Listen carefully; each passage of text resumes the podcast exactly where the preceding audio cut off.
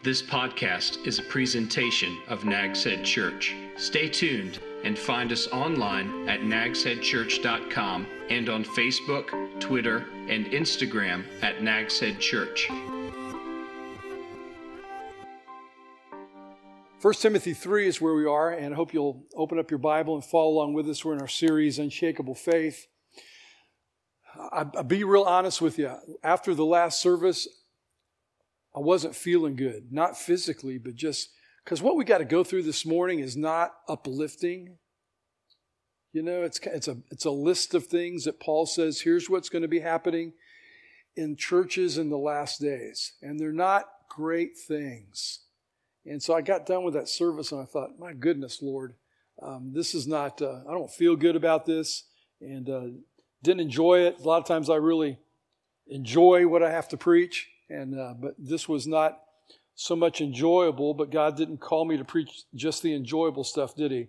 And uh, so we're going to go ahead with it this morning, and I hope you're there and you can follow along with us as we go through this passage this morning that talks about the last days uh, and the church and how to Timothy how to prepare for them. How do we as a church prepare for them?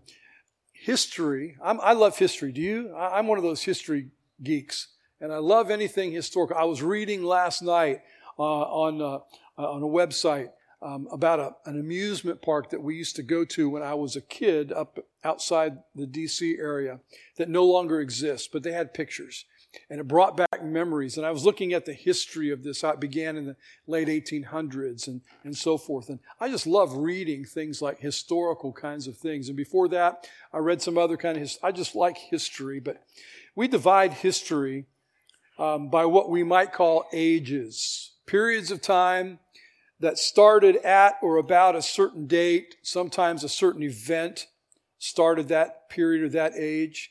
And in my life, and I'm, I'm 64, uh, all of my life until just recently, uh, the event that di- divided all of time into ages or eras was the event, the birth of Christ, the life of Christ. And we had the BC era before Christ, you know what I'm talking about?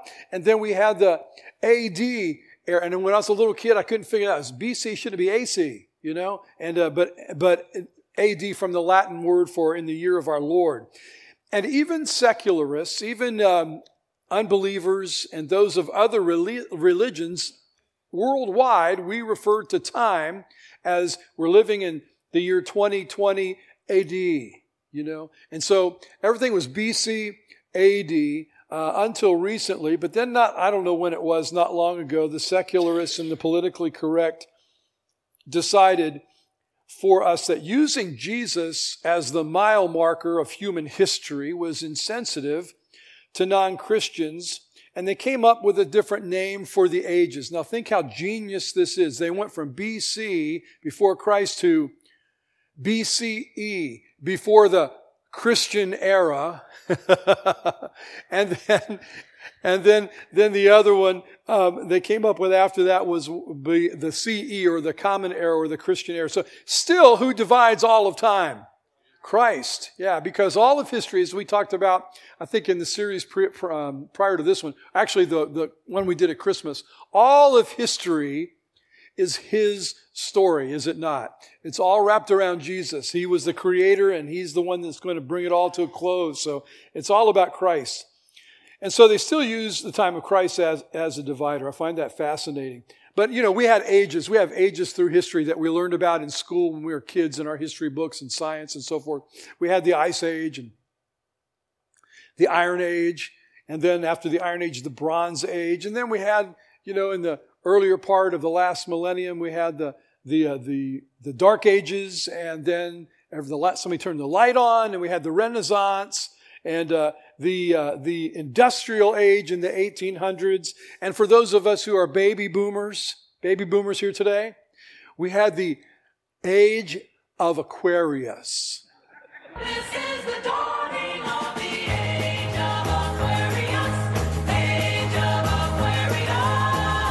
I know my wife danced to this song in the ninth grade. Did you not, Gail? Yeah, she probably did. Okay, um, so we have ages, and we still have them. Some of you are thinking, this guy has lost his mind. Long time ago. Then, not long ago, well, the Bible's art it's divided into ages, but the Bible, the Bible can be divided, if you will, into ages as well. And since a part of Scripture is prophecies of the end times that go beyond the first century's authors' times, I mean, the guys that wrote the New Testament all lived in the first century. It goes beyond their time, what they spoke about, and the Bible tells us about times beyond what we have experienced yet here in 2020 as mankind. So the very last age that is still to come, let me turn there and read it. It's found, turn with me to, to Revelation 21, all the way in the back of your Bible. Revelation 21.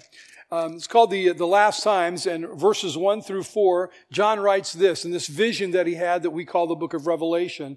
Then I saw a new heaven and a new earth.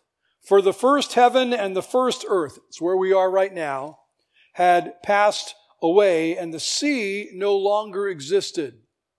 So those of you who are surfers, got bad news for you. In the new heaven, which is what we normally incorrectly think of heaven, the new heaven and the new earth, no more sea, no more surfing. So, you know, get it out of your system before this comes um, had passed away, the sea no longer existed, and I saw the holy city, New Jerusalem, coming down out of heaven for, from God, prepared like a bride adorned for her husband. And then I heard a loud voice from the throne.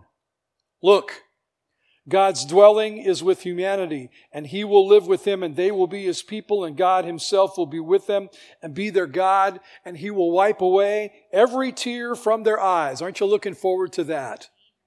Hmm. Death will no longer exist. Won't that be great? Grief and crying and pain will exist no longer because the previous things have passed away. So that last final age is the new heaven and the new earth where those of us who know Christ will live with him forever. But in between Christ's birth, started the, A, you know, the ADBC right in there, in between Christ's birth and the resurrection and the new heaven and the new earth are what we call, can describe as ages in, in the Bible and what's future. Now, short age, one that didn't last for a long time, what we might call the apostolic age. Can you guess what the apostolic age would have been? It would have been that hundred years or even actually less than that when the, when the apostles, those who walked with Jesus, were on the earth. And when they they took, took the baton from Jesus and went into all the world and began to disciple all the nations and, and so forth. And uh, they, they wrote most of the New, all of the New Testament really during that time, during that apostolic age. And then they died off by the end of the first century. But there's another age that started during that time and that's when the Holy Spirit came upon the, the, apostles and upon a small group of believers in Acts chapter 2, and a new age was ushered in, and we're still in that same age 2,000 years later. Does anybody know what that age is called? It's called the, the church age. All right?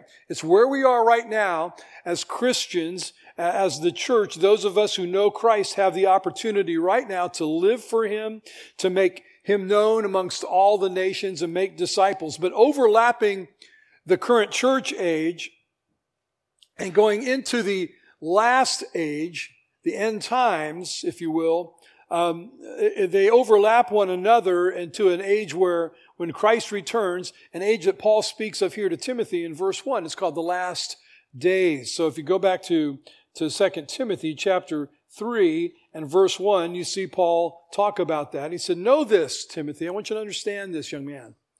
Difficult days, dangerous times will come in the last days. And then what he begins to do, beginning in verse 2 down through the next few verses, is he says, Here's what it will look like.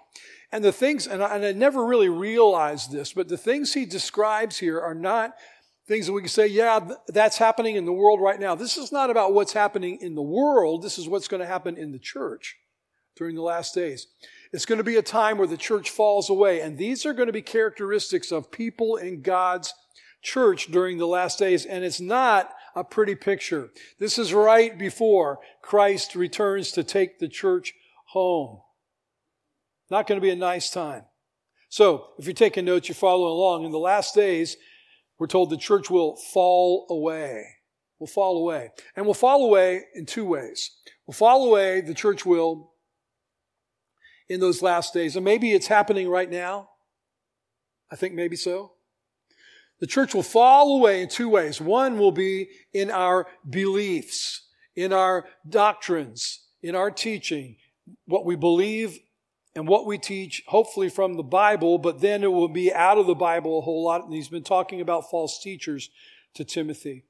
Um, we'll fall away in our doctrines. And then, secondly, what naturally follows our beliefs is our behavior. We'll fall away, the church will, in its behaviors. Because behaviors follow, because our behaviors, what determines our behaviors? The things we believe. If I believe something, I do it. So if I say I believe something and I don't act upon it, I really don't believe it. Belief causes me to act and it causes behavior. We're going to, the church, he says, is going to fall away. And we see it happening today. We really do. Churches right now are abandoning 2,000 year old truths in an attempt to stay relevant within the world.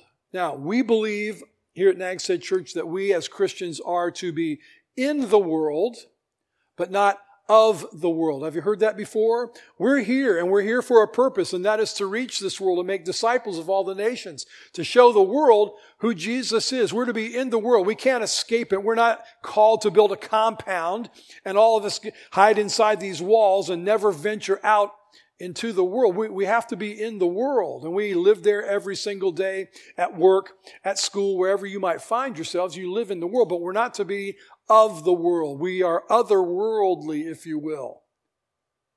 We have a different citizenship, Peter wrote. Our citizenship, he says, we have dual citizenship. Did you know that? Actually, we have we have uh, three. If you, if you add your, your national citizen, I'm American. I'm a citizen of the world, but I'm also a citizen of heaven. And so we have these citizenships uh, in this world. But we're going to, um, we're seeing right now how uh, churches are abandoning these truths to stay relevant with the world. I love what our church's vision statement says. It says that we are committed as a church to be contemporary, that means up to date, in how we do church and how we do ministry. I was noticing this morning, first time we had it today, and I thought for a second, Rich's guitar playing was so amazingly fast that he was burning up the neck of his guitar because it looked like smoke was coming uh, off of Rich this morning. Did anybody else notice that? And uh, and then it disappeared, so he slowed down. But um, we are to be contemporary in how we do church, but we are, listen to to me, we are unchanging in what we believe. Right? We go, we stick with the Bible. And uh, because we don't need to make the Bible relevant, it is relevant to today. But a lot of a lot of groups are splitting over this attempt to stay relevant with the church right now. And you you may be one involved in this denomination, and, and God bless you. Uh, but right now, the United Methodists if you've been reading about them, they're about to split, listen to me, not just in half, they're about to split in three ways. Three denominations are about to come out of what now is the United Methodist Church, so it's no longer going to be the United Methodist Church, it's going to be the divided. And there are going to be three different denominations. One that, that says we need to be super progressive, and another says, well, kind of let's straddle the fence, and then a third says, no, we're going to stick with the Bible, what we've always believed.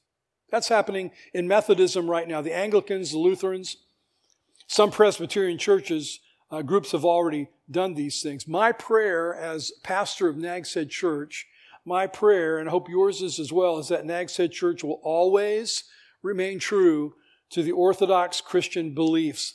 What do you mean Orthodox Christian beliefs? Those beliefs that the church has held for 2,000 years. That we will always be true to those beliefs and that we will not fall to, fall um, to the, the to the temptation of becoming a reflection of the world around us and what we believe.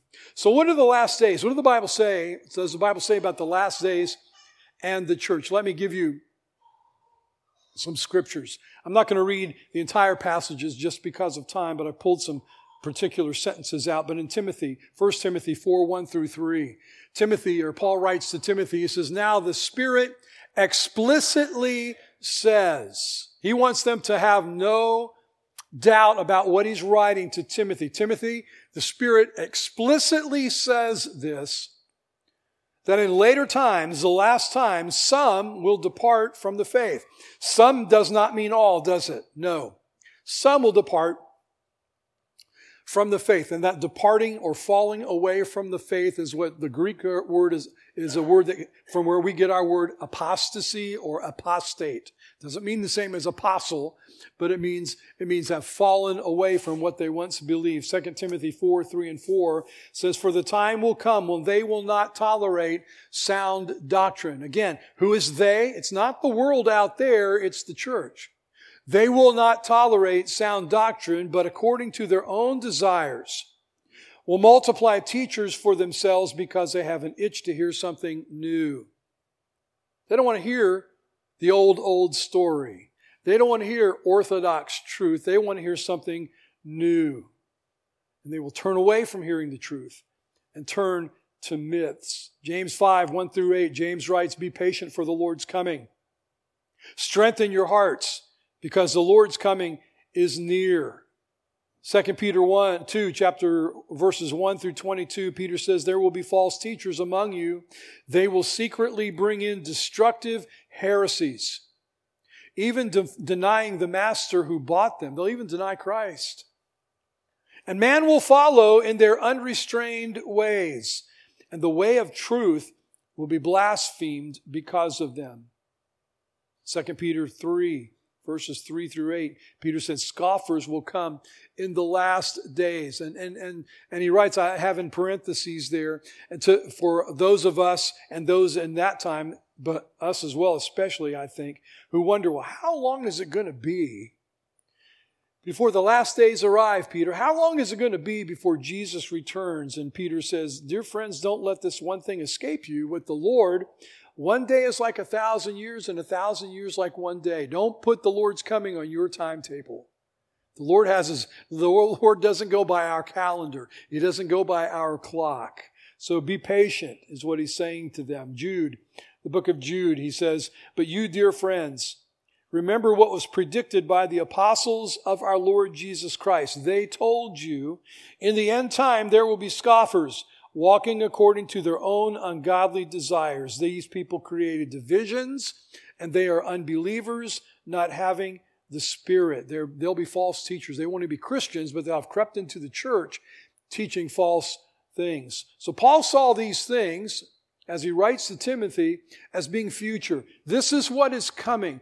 But at the same time, Paul believed he was living in the last days when he describes the time when Christ resurrects the church and takes us to heaven. Paul included himself in that resurrection. He said, we who are alive and remain will be caught up together with them. Paul expected it to happen in his lifetime. Did it? No. So that's why Peter says, hey, listen now, a day with the Lord is as a thousand years and a thousand years as a day with the Lord. So be patient for that time. But Paul expected it to happen in his time. So here he's writing under the Spirit's inspiration and he gives Timothy a heads up. This is what you can expect, Timothy, because we're in the last days. This is what you can expect in your lifetime. Now, I want us to notice this morning, I don't want us to see these things and say, well, that doesn't apply to me. That applies to the church down the road sometime.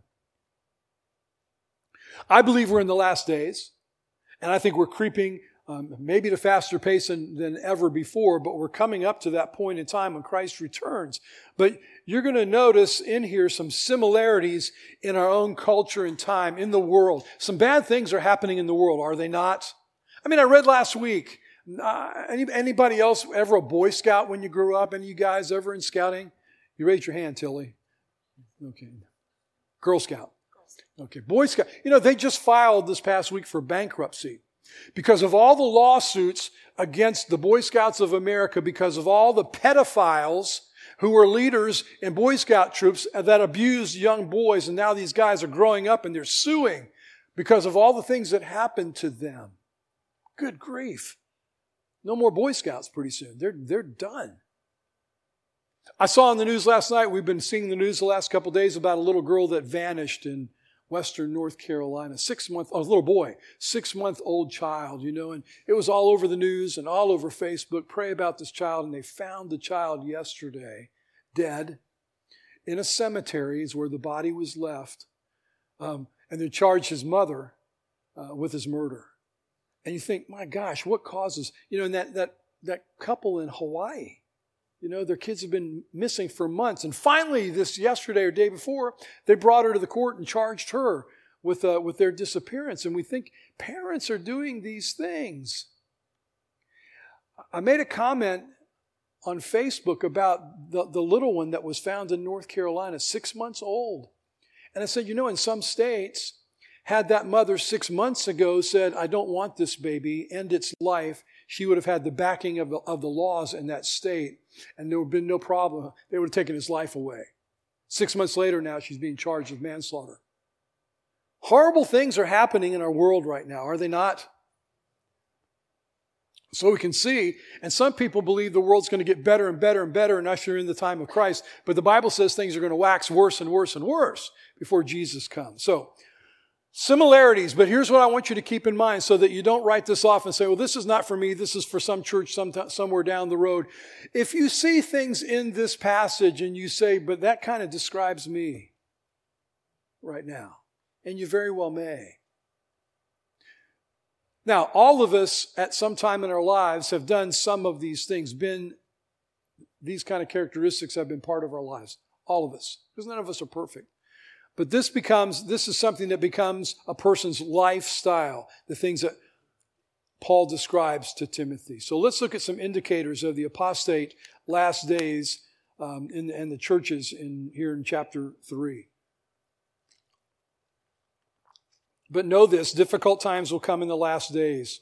For people will be, first of all, lovers of self, lovers of money, boastful, proud, blasphemers, disobedient to parents, ungrateful, unholy, unloving, irreconcilable, slanderers, without self control, brutal, without love for what is good, traitors, reckless, conceiters, lovers, conceited, lovers of pleasure rather than lovers of God, holding to a form of godliness but denying its power. Avoid these people. Kind of let me divide all those things in, in the several sections if I can. First of all, he says, in the last days, a characteristic of churches that are falling away is misplaced love. Misplaced love. And he says, first of all, he starts off with lovers of money. How many of you like money? You like money? A couple of you? I do. You know, I like money. Yeah, there we go, bud. Both hands up. It talks about lovers of money. That phrase is used another place in the Bible in Luke chapter 16, verses 14 to 15, where Luke writes, The Pharisees, the religious zealots, who were lovers of money, were listening to all these things that Jesus was teaching and scoffing at him. And he could hear them scoffing. And so he told them, he turned to them and looked and he said, You know what? You are the ones who justify yourselves in the sight of others, but God knows your hearts. For what is highly admired by people, what we wear, where we live, the things we own, what is highly admired by people, Jesus said, is revolting in God's sight. Paul wrote, you're more familiar maybe with 1 Timothy 16, 10. Paul wrote, For the love of money is the root of all kinds of evil, and by craving it, money, some have wandered away from the faith. Christians have wandered away from the faith because they crave the riches and pierce themselves with many pains. Now, if you if you do what he's described here because of your love for money and you pierce yourself with many pains, who do you have to blame for that, for that pain? Yourself. He said, You pierced yourself because of what this love for money has driven you to do. These people with love for money, their God becomes money, it becomes possessions. Now, is money evil? No. There's nothing evil about money because great good can be done with finances. Scott got up and said, I'm a missionary supported by Nags Head Church. My wife and I could not do the work we do in the high schools in northeastern North Carolina with Fellowship of Christian Athletes if it were not from the support of you. We do great things, can do wonderful things with our finances. When we built this building, a little tiny church borrowed a million and a half dollars to build this building. By the way, next Sunday, I believe it is, is our, our anniversary for when we moved into the building 13 years ago. And we're told that in another seven weeks or so, six or seven weeks, we are going to have that one and a half million dollars paid off. Isn't that amazing? So, well, that's okay. We're going to be more excited when we burn the mortgage and have a big cake. All right, so you guys got to come back for that, all right? Um, finances can do great things, can't they? We can do wonderful things with our money. But when it becomes our God, then we begin to, to hoard it, don't we? When you and I love God first and foremost, we then see the purpose of having money and material things, and the purpose is so that we can use what God's given us. Say, well, God didn't earn it. I've worked really hard for it. Well, who got you that job? You know? God provides for us. We use those things for God's purposes. Does He want me to give all of my paycheck every week and, and maybe everything that's in my annuity, my 401k, my retirement? Does He want me to bring that and give that to God? Is that what you're saying? And the answer, of course, is I doubt it. I doubt it. But spiritually, we need to see, and this is, this is, I think, if, if I could say we're to the top two lessons we as Christians need to learn, I think I would say this is number two. Spiritually, we need to see, Christian, that everything you and I own, everything we own, everything that has our name on it, belongs to God. Everything I own belongs to God. So if you came up to me and you said, I have no shoes, Rick, can I have your shoes? I would say, sure, they're God's shoes. You can have them. What would you do? I'd walk out without my shoes. But what would I do? I'd go buy another pair of shoes. Why? Because God has provided for me. All right? Um, in fact, I probably would say, let me take you to the shoe store and get you a brand new pair. All right? Um, everything I have belongs to Him.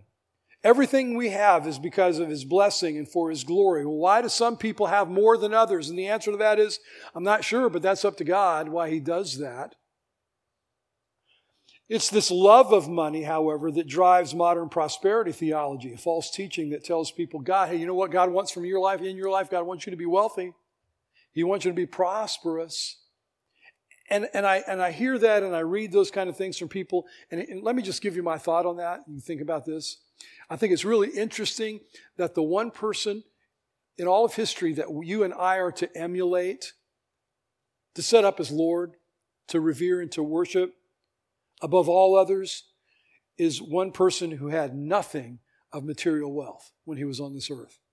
Did he? He had nothing. Secondly, not only lovers of money, secondly, lovers of self, narcissism. Uh, there was another time, again, I've done some things for the baby boomers here today with a little video, The Age of Aquarius. Here's another one for you old folks. Baby boomers, we're old. Um, there was this time where another guy named Rick, used to watch him on TV when I was a little boy. But another guy named Rick sang a song, and the words of the song said, You can't please everyone, so you've got to do what? Well, the old people know. You've got to please yourself. Lovers of self. The word here that Paul uses for, God, for love is not agape, it's not God's love, but it's a word that means to be fond of yourself. And as Christians, we're not to love ourselves first. Love the Lord your God with all your heart with all your mind, with all your strength, and your neighbor as yourself. We as Christians live first to please God in our lives. And I've often told folks that the most challenging, I told you number two was everything I own is God.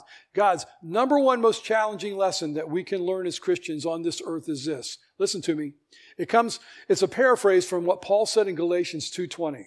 And it simply says, and our church knows what I'm about to say, it's not about me.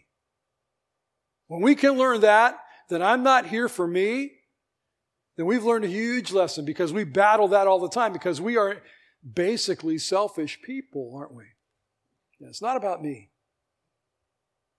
Me first is not Jesus first. It's not others before myself, this self love, as Paul told the Philippians in chapter 2, verse 2, when as he says he's describing Jesus, and he says, This is how we need to be. Have this attitude. And he says, In humility, consider others as more important than yourselves. Three, what else do we love?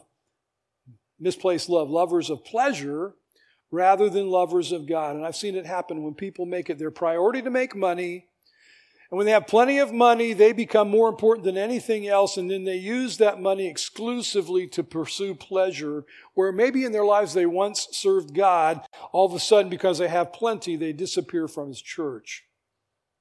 There are now too many fun things to do on the weekend. Everybody's working for the weekend, the song said, you know. And we here Nags Head Church, we're working for the weekend too, but it's happening right here. Jesus nailed it when he said, he said, you know, it's harder for a rich man to enter the kingdom than it is for a camel to go through the eye of a needle. He had something there, didn't he? Because when we have riches, we don't want to be too concerned about God. Why should I be concerned about God? Because I've got everything I need.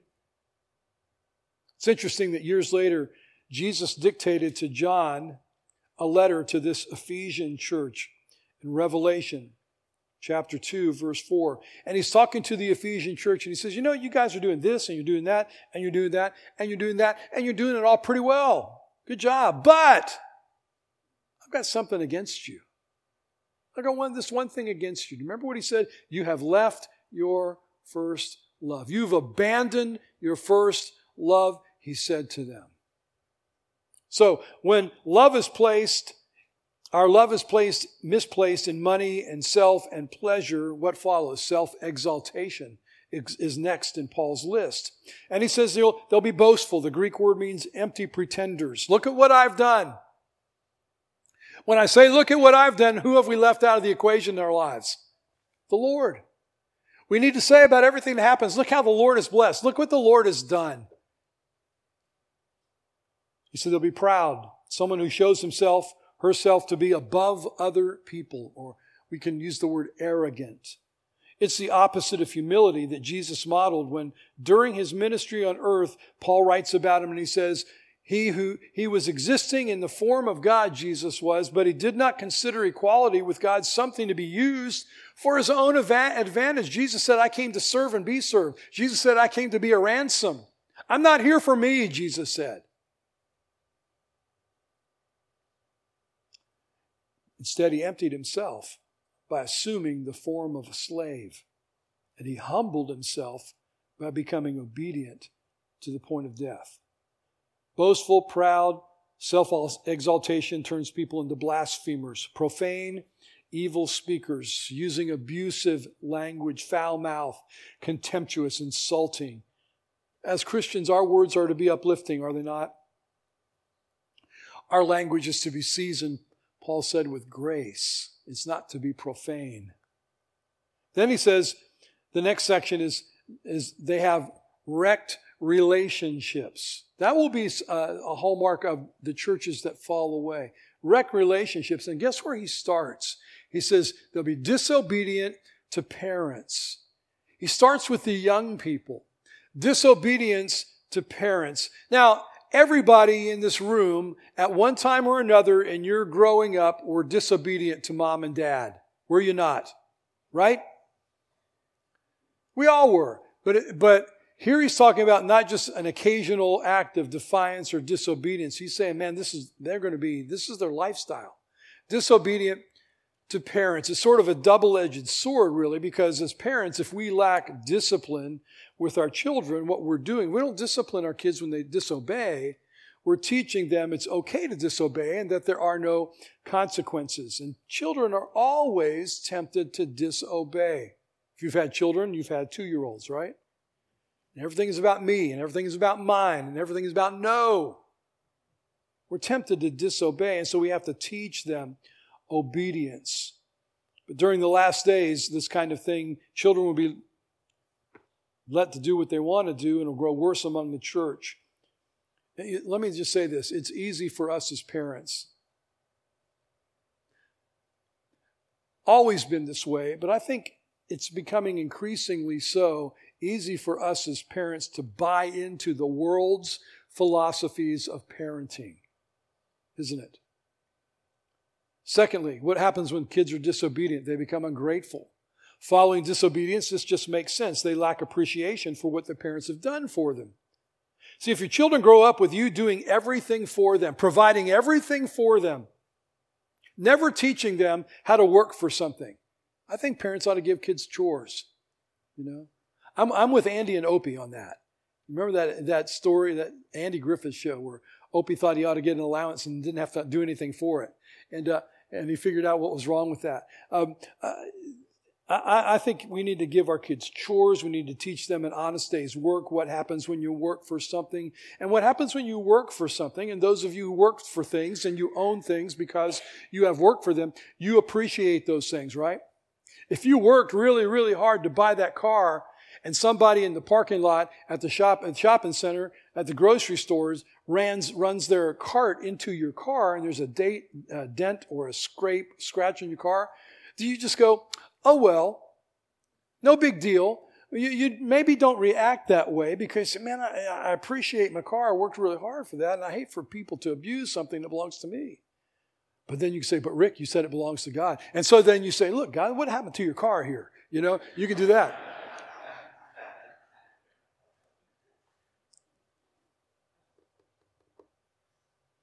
If they, if they don't appreciate you parents, they become ungrateful and they grow up with a sense of entitlement. That somebody somewhere ought to do everything for me. College ought to be free. Man. That they're owed things their parents worked really, really hard to attain. And then the next natural thing that follows is being unholy because nothing then is sacred. It's the same idea as what Paul said in chapter 2, verse 16 irreverent speech, which meant something to walk on, something that you don't mind stepping on and walking on. Where it's grass or gravel or a path or the street or the sidewalk, it's made to be walked on. Holy things are not made to be stepped on. Nothing special. Things are unholy. And that includes, because we saw this last week in 1 Corinthians chapter 6, that our bodies are the temples of the Holy Spirit. And so if if they become unholy, I can use my body to do whatever I want with it. It's nobody's business. Then they become unloving. They become hard hearted, unnaturally callous, without feeling. And everyone is viewed as an irritation.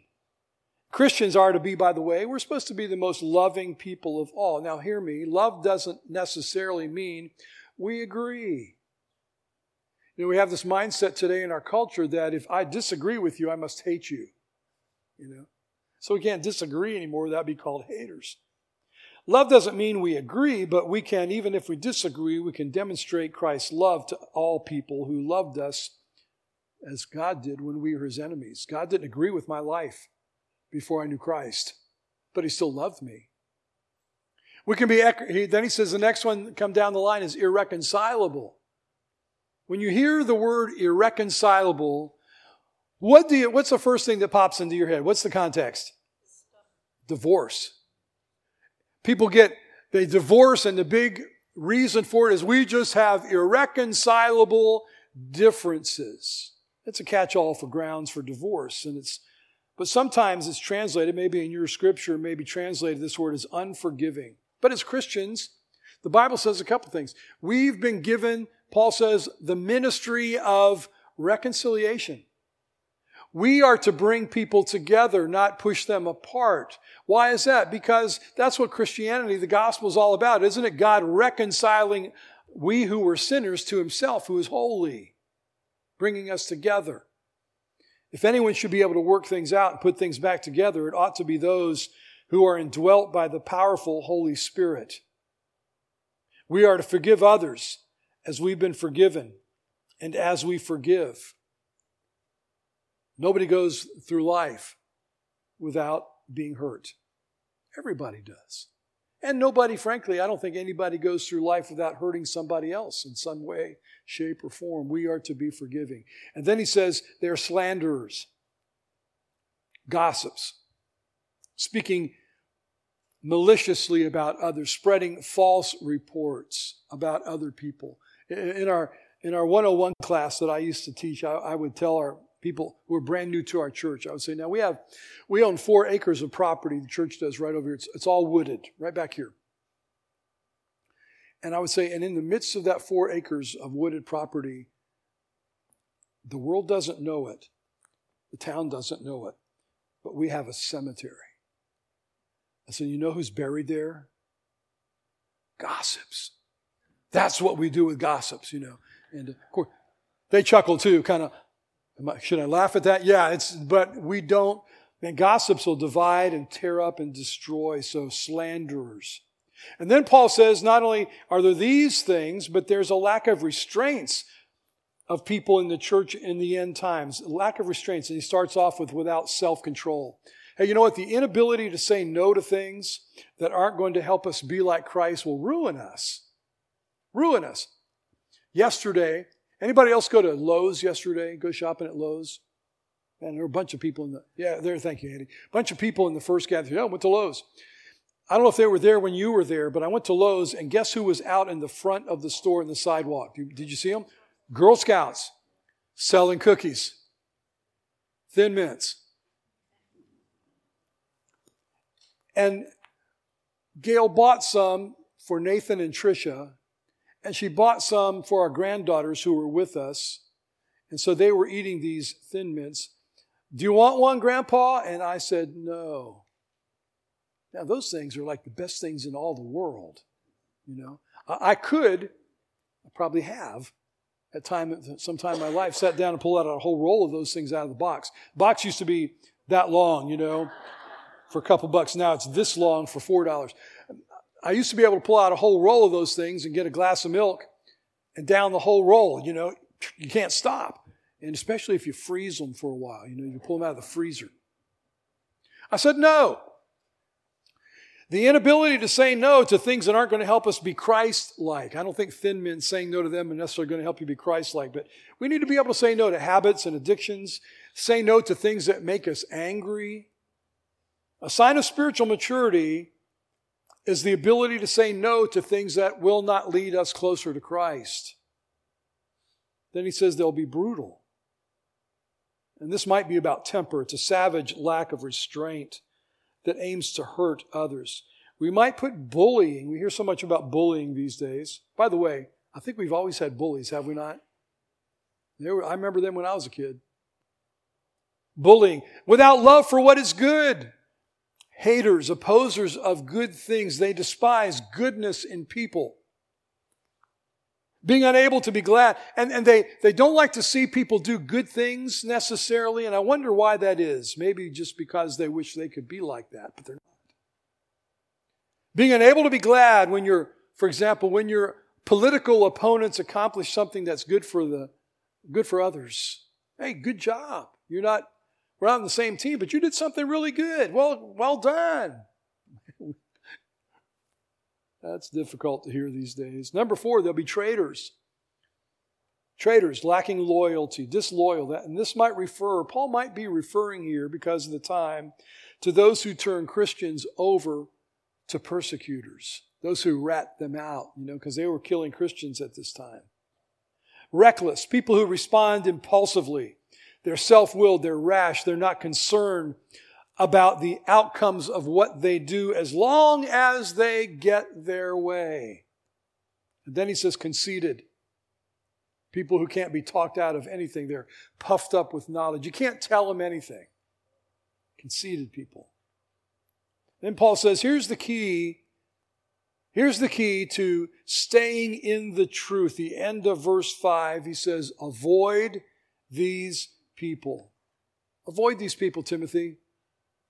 He's not talking here to unbel- about unbelievers because we're not supposed to avoid unbelievers, are we? We're supposed to have relationships with them. We're supposed to get to know them, engage with them in order to show them the love of Christ, to speak grace into their lives, to lead them to Jesus. But he's talking here about Christians, professing Christians who have rejected sound doctrine. And so they live in ways that contradict what they say they believe. He said, avoid them, Timothy. Why is that? You've heard the expression if you lie down with dogs, you get up with fleas. Avoid them, Timothy. Don't be, because if you don't, you'll become like them.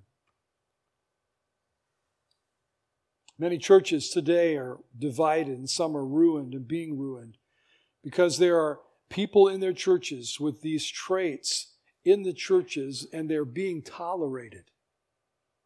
And in some churches, they are the, the leaders. And already we're seeing churches that have become apostate, fallen away. avoid them, have no fellowship with them. Uh, the expression is don't give them a floor to dance on. Not in your church. Hard times are coming, Timothy, in the end times for the church. And as we approach the rapture, which we obviously are getting closer to it, that time when Christ removes his family from the earth to begin judgment on the earth, the challenge before us, as it was for Timothy here 2,000 years later, the challenge for us, the challenge for our elders, for our pastors in our churches is to shepherd believers in the fold and try to keep them from leaving the fold because of the lure of the world and the deceit of false teachers. Have we seen that ever happen in Nags Head Church? People leave the church because they've been deceived? Oh, yeah. A couple of us sat down with a couple years ago and they said, We're leaving the church. And we sat down and said, How come? Well, we read this stuff on the internet. And we said, It's not true. Well, we're leaving because we believe it is. And we said to them, So you would rather believe somebody who wrote something on the internet and you don't even know who the person is? Then believe the pastors who love you and care about you and want to guide you into Christ's likeness. And they said, Yeah, essentially. And they left. Had another woman that saved here, baptized here, but that went, fell into Mormonism. Why? Because the man she loved was a Mormon. She said, I'd rather would give up what I believe in to be with him. Difficult in these times. Then Paul says here what they do and what they are. And we'll pick up with that next Sunday, Lord willing. Why do you say Lord willing? Because between now and next week, Jesus may come and take us home. Would you like that, Pastor? You bet. I'm ready. This has been a presentation of Nags Head Church. Love God, love others, reach the world.